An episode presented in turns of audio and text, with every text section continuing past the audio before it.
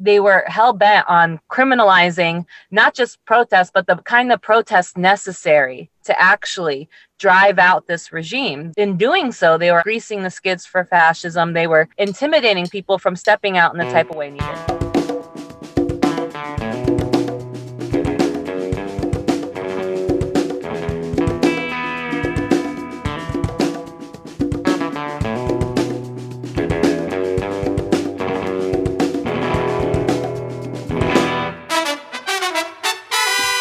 Welcome to episode 9 of Inside Without Now, a podcast hosted by volunteers with refusefascism.org, a movement organizing for mass sustained nonviolent protests demanding Trump Pence out now.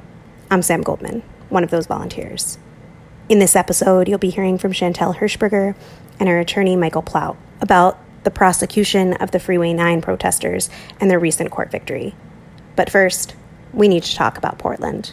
This week, in an ominous escalation of fascism, the Trump Pence regime sent federal troops from multiple agencies to storm the streets of Portland, Oregon, and crush ongoing protests.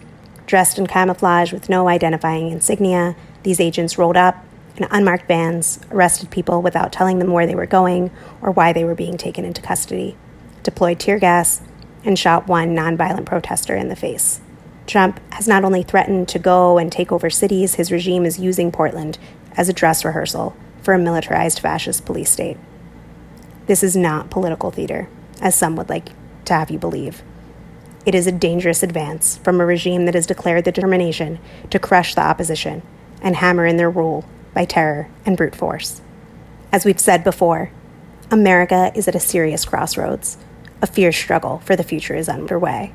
Camouflage soldiers that look virtually indistinguishable from right wing militias free to kidnap and detain anyone at their will, is a horror that must be stopped now. Fascism has direction and momentum. Dissent is piece by piece criminalized, and the truth is bludgeoned. Group after group is demonized and targeted along a trajectory that leads to real horrors. All of this has taken dramatic leaps under the Trump regime. History has shown that fascism must be stopped before it becomes too late if we lose the right to protest by legal or extra legal means, all bets are off. Trump is not losing an election. He is setting the stage to declare any outcome other than his victory illegitimate, backed up by a GOP willing to rig elections and the violence of police, military, and bikers for Trump to attack and suppress any opposition to their program. Waiting for November to remove Trump is like waiting for rain when the house is on fire. As Trump unleashes his secret police, what will you do? Will you accept a fascist America? Will you stand aside hoping that politics as usual will remove the Trump Pence regime that is subverting elections and using the military to crush dissent? Or will you join us in the streets and stay in the streets to demand Trump Pence out now? Dangerous regimes all over the world have been driven out by the people in sustained nonviolent protests demanding the removal of the regime and refusing to go home until their demand is met to stop an American fascism that threatens the very future of humanity and the planet, the necessary demand is Trump Pence out now. We must not stop until our demand is won. Now, have a listen to Chantel Hirschberger and her attorney Michael Plaut about the prosecution of the Freeway 9 protesters, their recent court victory, and lessons for us all. Chantel, can you tell us about the case what happened? Why were you charged with such outrageous charges? As you can see in the video in 2017, that was the second time we actually took to the freeway. But we were calling on people to join Refuse Fascism's call for mass sustained nonviolent protests in cities and towns across the country. When we did both of these freeway actions, we were arrested both times and we were not yet charged with anything. They gave us a ticket and a court date. A few weeks later, after the second freeway action, we went to court and they said there were no files charged as of yet, but they have up to a year to file charges. Then the UCLA 5 happened and in 2018 in February where they disrupted Steve Mnuchin, the Treasury Secretary of the United States after that, those defendants got tickets as well, and there were no charges filed when they went to court. A few months later, after almost a full year after these actions, we all got letters in the mail saying that we were being charged all together the freeway actions, we were charged with failure to disperse, disobeying a lawful order, and unlawful assembly which are a lot of similar charges, I guess, that maybe a lot of protesters are facing today from these George Floyd protests. People have been taking to the freeways across the country saying Black Lives Matter. So it's really important that we won this case. I was put on trial not just once, but twice. And both times there was a mistrial, which is a victory. You beat the state. But in the process of these trials, we actually uncovered that the LAPD was doing a lot of unconstitutional buying and slandering of refuse fascism. And we found out that this wasn't just about what we did on the freeway, but about the politics of it all, about the message the Trump Pence regime must go, and that we were calling on people to disrupt business as usual. And they didn't like that. They were making an example out of us by going after us with these extensive charges. And we were facing up to three years in prison and a large amount of fines. And it was that they were hell bent on criminalizing not just protests, but the kind of protests necessary to actually drive out this regime. In doing so, they were actually greasing the skids for fascism. They were they were intimidating people from stepping out in the type of way needed. Can you tell us why you decided to participate? Why you decided to step onto that freeway not once but twice? Take it back to 2017 when there were people protesting. People went out for the Women's March, the largest nationwide action that we've seen, really. And it was against Trump. People hated Trump. People hated that there was an anti immigrant, woman hating fundamentalist, Christian fundamentalist in the White House. People hated it, but they weren't acting in a way that was actually you know, commensurate to the danger that we faced. And right at that time, he was declaring to obliterate North Korea with nuclear war. This was before the concentration camps that we're seeing today, before the, the separating of the families that we're seeing. But he was promising to build a wall. He was threatening to take away women's rights. He was calling white supremacists in Charlottesville fine people when they murdered Heather Heyer these were alarming and people were just going along with business as usual. They would be outraged but then they would continue on with their daily lives and not actually be acting to try to stop this now. So we were sounding the alarm. We got on that freeway to wake people up disrupt their daily routines and i did it because i wasn't thinking about what was going to happen to me. I was thinking about what was going to happen if Trump was able to continue his program, if Trump was to stay in office. I wasn't even thinking that. I had no idea it would be as bad as it actually is. Over 130,000 people dead from COVID because there's an anti science regime in charge. We were doing it to call on the millions of people to join us in the streets and to get with Refuse Fascism's mission and to realize where people have power, which we're seeing today is in the streets, in our thousands and our tens of thousands nationwide, not stopping. And that's why this demand is so important. The Trump Pence regime must go now. Trump Pence out now.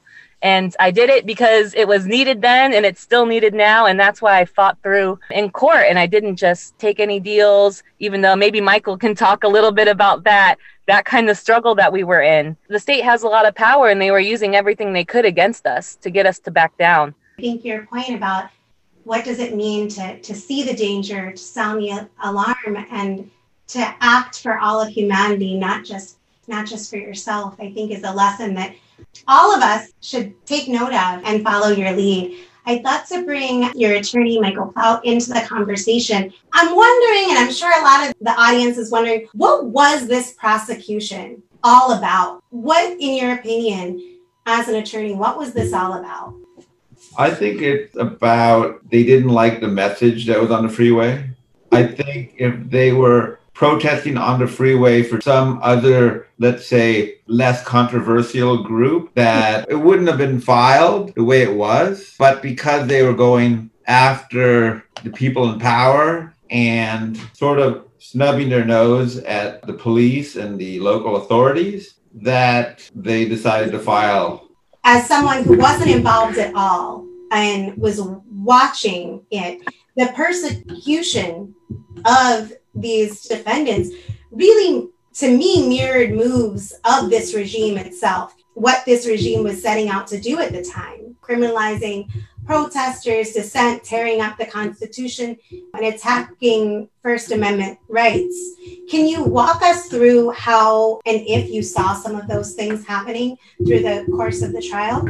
I think the city prosecutor was very intent on making this about breaking the law and not about the constitutional rights of each of the individuals involved. Typically, what is done is all the alleged individuals are tried together. And in this case, they tried to break all the people into many groups of cases. Instead of one case with six or eight defendants, they decided to file four cases with two people in each case, and thus denying the collective voice of the individuals and also, it goes against the very idea that in most cases, everyone is tried together. This is what the prosecutor wants. But they wanted to sort of make this about going on the freeway, breaking a law, and not about why the individuals felt compelled to go on the freeway. So they wanted to dilute the voices by engaging in something that prosecutors never do, which they don't break up cases, they join cases. And so that was one example. Other examples is they actually tried at trial to get the judge to order that no mention of Trump or the First Amendment would be allowed. It was if they wanted the jurors, and the prosecutor said this to the judge and to the jury, in fact, that was being picked, that we just want you to keep your head down and do what we tell you is the law. They didn't want even the jury to use their common sense or their right as citizens to object to this prosecution. And they just wanted someone to serve on the jury that would just follow the uh, directions of the prosecutor and just convict simply because they, they went on the freeway as pedestrians. Do you think that there's anything that we can learn from this experience in terms of the government's, let's say, understanding of the First Amendment? If I would be advising someone who's going to protest, I would say the more protesters you have, the less likely you'll be prosecuted. This group on the freeway, if there were 80 instead of eight people, less likely they would have been prosecuted. 800, even less likely. So the government will look to punish those that protest in a group that is not insufficient numbers. But once you have enough people behind the movement, then the government will take notice of their First Amendment rights. It's sort of a paradox. The government is only impressed, if you will, by the First Amendment if it's a large enough group of people. What about the jurors? Was there anything that you learned about people's understanding of the First Amendment?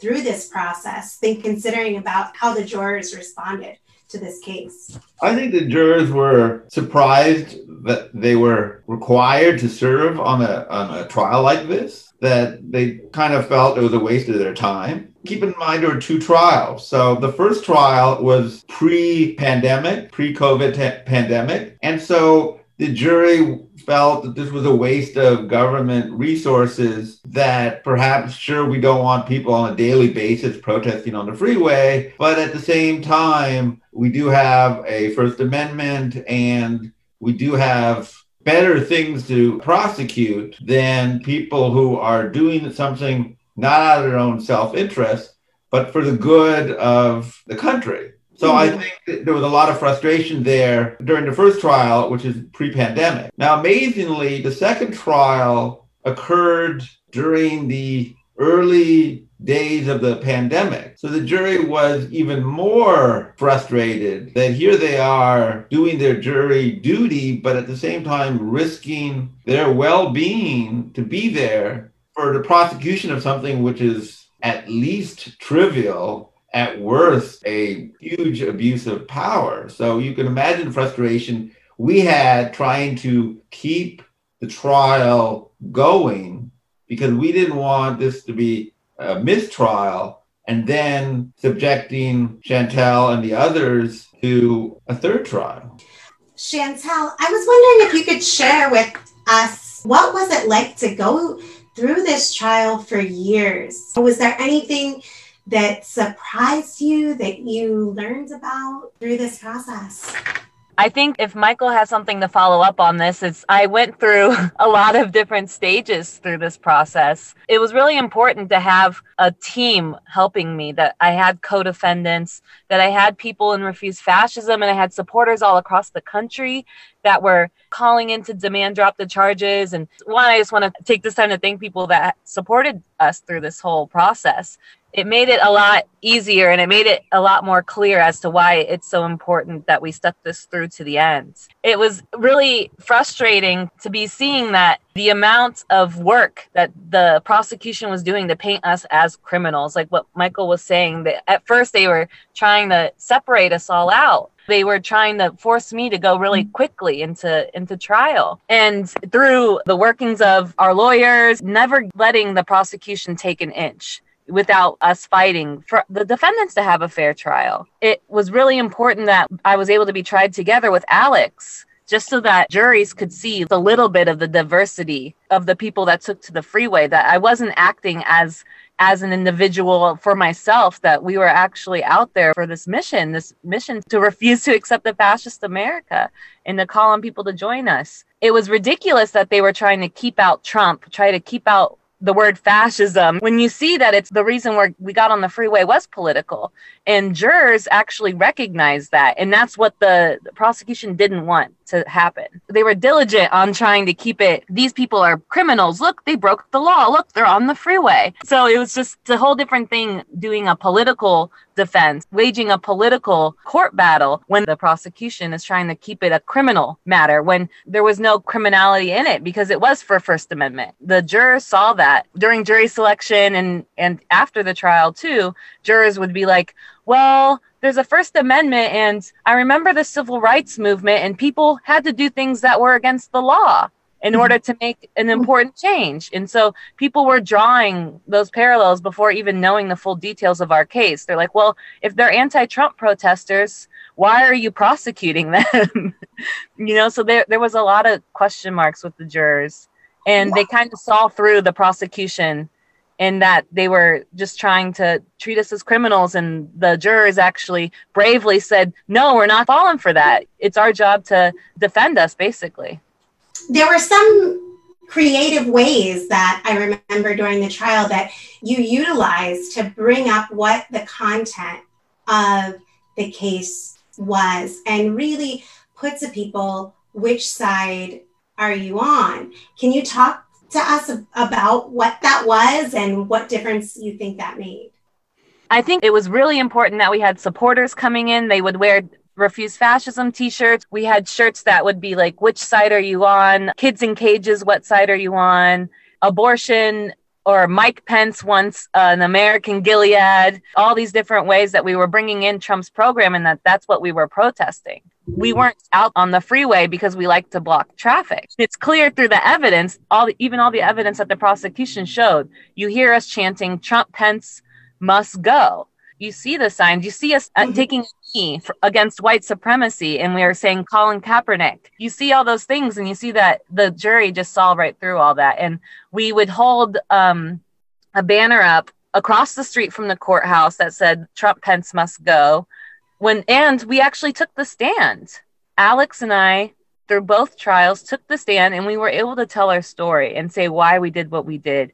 And I think all of those things combined really just had a huge impact on the jury as to actually how important their role was. For the most part, they were on the, the right side of history. Nine in the first trial, nine jurors refused to convict. They said not guilty. And in the second trial, it was less, but people refused to convict because they saw that we did what was right, you know, and that we were taking a stand and that we took a risk and they were standing there with us. Michael probably can speak to what it was like. The prosecution was just nasty. Even when I was on the stand, they'd be like, oh, look, you stepped in front of this cop car. That was malicious. And I'm like, no, man. You know, they were doing anything they could to paint us as being criminals, that we were trying to vex or annoy people. That was some, vex is like a courtroom term. Let's bring Michael in. Was there anything that you learned through this process? Was the whole process of discovery was so important to this case?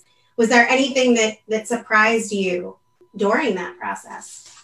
Well, I've been doing this for a long time, so I really wasn't surprised. But they fought us tooth and nail on on every step of the way. And what's interesting is that we now have a movement towards checking the powers of the police and making this a more transparent experience when people are accused of wrongdoing by the police that we get to find out about the police's background. But in our case, the prosecutor fought tooth and nail to keep any information about the officer background from giving us that information from the jury hearing anything, getting anything from the prosecutor, and this is typical, but still disappointing in this case, was that they, they fight you every step of the way for things that you would think would be just fairness that we get information about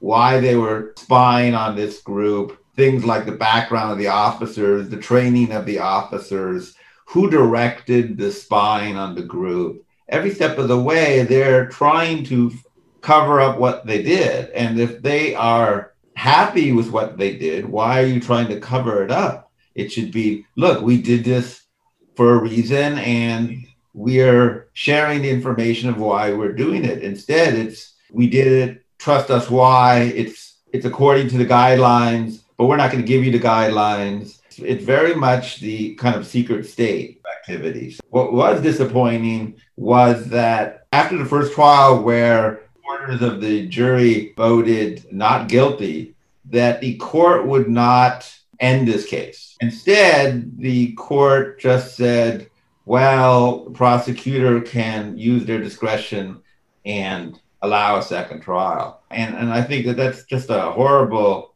example of where the court at the referee should be saying basically, look, if three quarters of the jurors are for not guilty, it's a waste of resources and it's not fair to have a second trial. Even after the second trial, there was never a majority of jurors that wanted to convict. And yet, both Chantel and Alex were required to sit through two trials. And amazingly, that the prosecutor did not immediately agree to dismiss the case after the second trial. What I learned is, unfortunately, that those in power do not like to be questioned. What they should do, which is look at the case and say, you know, the people have spoken and uh, we dismiss the case. And the only reason they're dismissing the case now, in my opinion, is because there's so many other protests going on and they know that these individuals in this case are not going to lie down for them that they're throwing in the towel but it's disappointing that they're not doing it for the right reasons in other words you know chantella talked about all the actions that they did to kind of bring the content of why they did what they did into the center. I remember hearing from defendants at the time, there was a lot of buzz about the case among the public during the pre trial hearings and the trials. I'd be interested in learning what the legal community, including attorneys that you see in the courthouse, had to say about it. I think attorneys, at least the ones that I spoke to, were surprised that there was a second case, a second trial, that they handle a lot of different cases, and that this type of case is typically not prosecuted to this degree, and that it was surprising to them that there'd be a retrial. Mm-hmm. As to the particulars of the case, I think most attorneys, especially criminal defense attorneys, are very against the current uh, president and his politics. So obviously they felt aligned with the message of the protesters And really, nobody felt that a crime had been committed, that certainly it wasn't something that deserved of a uh, criminal case. Oftentimes, what a prosecutor can do is they can send a letter to individuals and say, uh, We would like to have an office hearing because there's an issue about your conduct and we don't want to prosecute you, but we don't want this to happen again.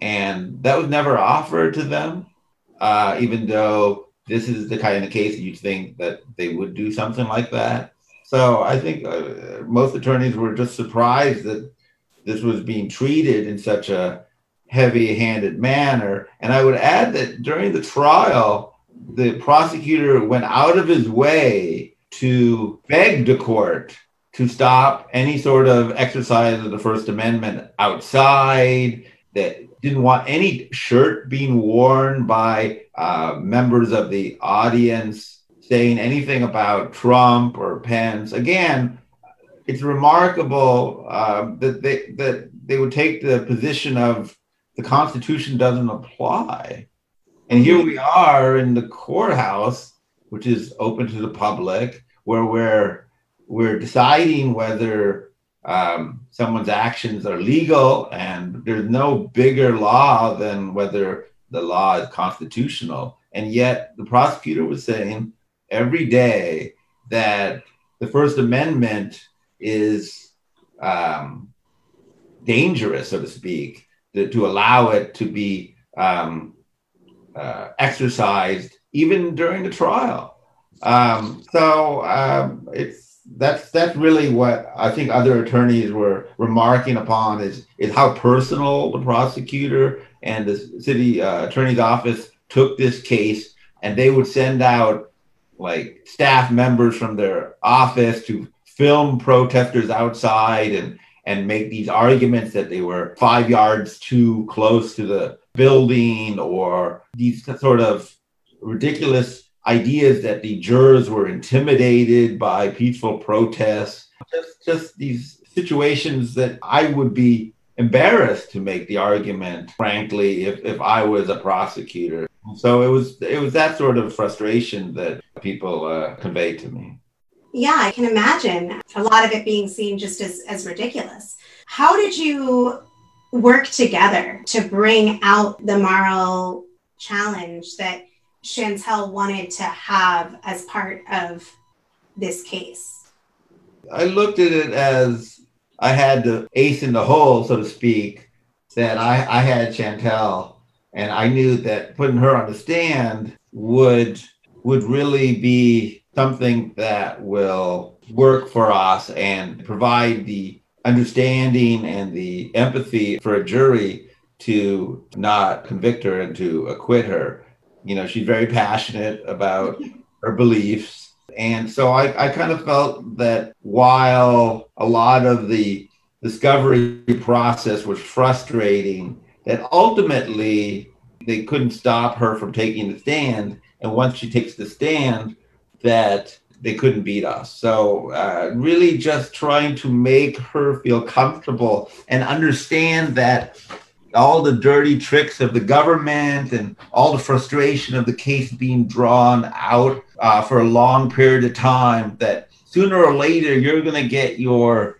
chance to talk to the jury directly. They're not going to be able to gag you in that respect. And once that happens it's going to be worth it because you are going to feel very empowered by the fact that you're going to be able to speak to the jury and it's going to make a big difference for our for our case. And so i, I felt very fortunate that chantel is um, can speak well and is passionate and doesn't come across as someone who did anything lightly. This was a critical period of time and required action and that the action was a reasonable one under the circumstances. And mm-hmm. she didn't come across as someone who um, did something rash and reckless and endangered lives. Quite the contrary. Chantel, I was thinking about you taking the stand and that the way that this was drawn out so long. I was wondering why do you think that they did drop the charges? Your attorney Michael shared his thoughts on it. What were what were yours? it doesn't hurt that lots of protesters have been taking to freeways and that people have actually been really defiant. They've been getting arrested, not just protesting on the sidewalk anymore. You know, they're taking on some risk. And I think that definitely helped, but also the climate, like the political climate right now. And if they thought that they could get a jury to convict us last year and then they couldn't get a jury to convict us a few months ago. It's not going to be any different. It is really absurd that they tried to this extent that they even did a second trial, that they were thinking about doing a third because they didn't drop the charges. Our mission actually poses a huge threat to the normal order of fascism and to the business as usual. The people in power are threatened by people that come out and say, we're not going to listen. We're not going to play by your rules. We're doing what's needed no matter what. And, you know, they were they were threatened by that. They even broke their own laws to go after us. You know, they sent in a informant into our meetings that were held at a church. They slandered us at the police commission meetings. Even in court, they were keeping the confidential informant out of our case and they they did a really good job at doing that. They were trying to treat us like criminals because they wanted to scare people and to intimidate people from stepping out the way we did back then because it's still needed today. That's still the kind of protest that's needed. People putting something on the line. They said that they dropped the case because of police availability. Because guess what? Police don't want to take the stand right now against protesters can't imagine why, you know? So the police aren't the good guys. And their whole case um, relied upon police testimony saying that we were criminals. You know, when all the evidence points to on the second freeway action, you see, we had that banner that said Trump Pence regime must go. A police, a rogue CHP officer, if you watch that video in full, right. comes right up to us, slashes the banner, yeah. pulls a protester to the ground, pulls Luna to the ground, endangering us. And then traffic starts to flow around us. He actually, a police officer made it more dangerous. And that's what we're seeing today. The police officers show up to protests and then they start, they escalate it. The police officers start the violence. The mm-hmm. police officers start making these loud firework noises and the tear gas and the rubber bullets. It's not the protesters that are starting any of this and it's just absurd that it lasted this long honestly. I think your last connection you know um, that you made was a really important one. I wanted to ask both of you as people are taking to the streets in a really important uprising and are taking great acts of courage while this regime unleashes measures including really repressive measures against protesters what lessons do you hope others will learn from your experience? I would say that people that are in the streets right now, what you're doing is right. And it was wrong that we were even arrested, you know, and it's wrong that any of these protesters are getting arrested. And you know what? We won. We fought it out in court. We got two mistrials. They dropped the charges or dismissed the case. You know, they're not all powerful. Yes, they have a lot of power. They're going to use it against you, but they're not all powerful. And if we rally together, if we like stay united, you stay on mission, you can't be, you know, we weren't wrong for doing what we did and we weren't mm-hmm. wrong fighting it. There's two sides to everything. And if you see like what we were fighting for, we were demanding the removal of the Trump Pence regime. It was entirely that they didn't like that message. People right now have righteous demands. And if the police are coming down on you because of that, the police are wrong. You're right. Right now, there's a fascist in charge. You know, there's that want to give more power to the police, that wants to encourage white supremacists that don't like the message Black Lives Matter to run over protesters and kill, like in Seattle, Summer Taylor. We need to advance in these streets right now. This is a period where we actually have to unite and keep the struggle going. And if something else, like Michael said, they can't arrest all of us, you know, we need to be out there in our millions. And um, the removal of this regime demanding the removal of this regime. And that's how we're going to do it. And it's not going to happen anything less than that. So we need everyone to get out there, bring Refuse Fascism's mission, demand Trump Pence out now in the streets, and work together with us on how to make that real. Is there anything that you wanted to add, Michael?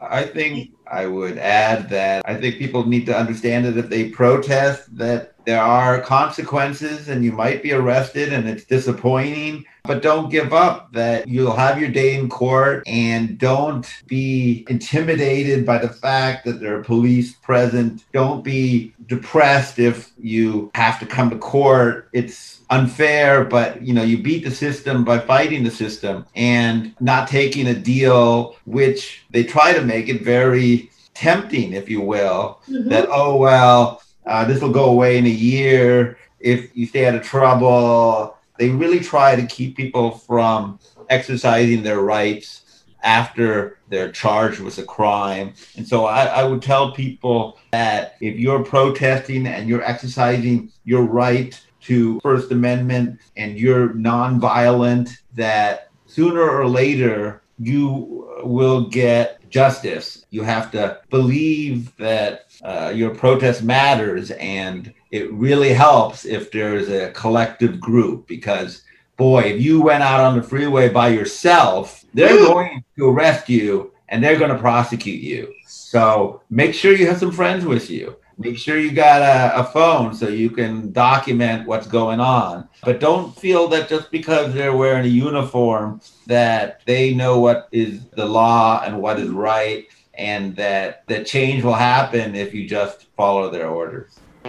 Thanks for joining us this week. Be sure to subscribe, rate, and review so that others will find us and get connected to protest federal crackdown on Portland. No more police murder of black people, no fascist police state, no fascist military war on the people, no federal agents sweeping up protesters. Trump Pence out now. Find out how you can get involved at refusefascism.org. Find a protest near you, resources to spread the Trump Pence out now message in your community. Sign up to stay in touch, and of course, donate. Be sure to follow Refuse Fascism on social media at Refuse Fascism. In the name of humanity, we refuse to accept a fascist America. Trump Pence, out now. See you in the streets soon.